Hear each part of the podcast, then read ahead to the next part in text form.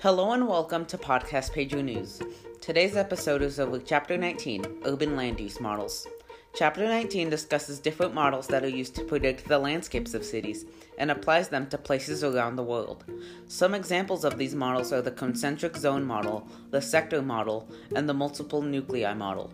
The concentric zone model sees cities as a series of rings, the sector model sees cities as a pie chart, and the multiple nuclei model sees the cities as an overview of differently shaped landscape sectors.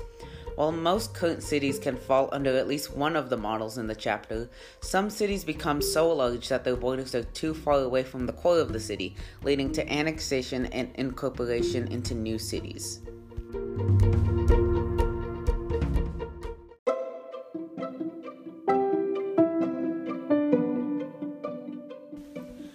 I believe that gated communities will become more prevalent in the future because more cities are branching off to form very different cultures from each other and securing their borders to prevent influence from other places.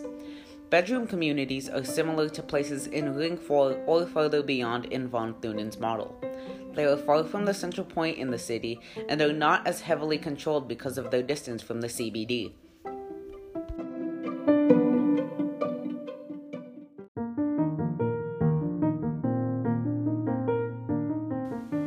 If I were to create a book cover for chapter 19, I would show a bird's eye view of a heavily populated city, such as LA. I would show a faded layer of the concentric zone model, the sector model, and the multiple nuclei model over the city to show a real life example of how these models are used. My catchphrase for chapter 19 is Across the world and across our nation, city models are based off of functional zonation.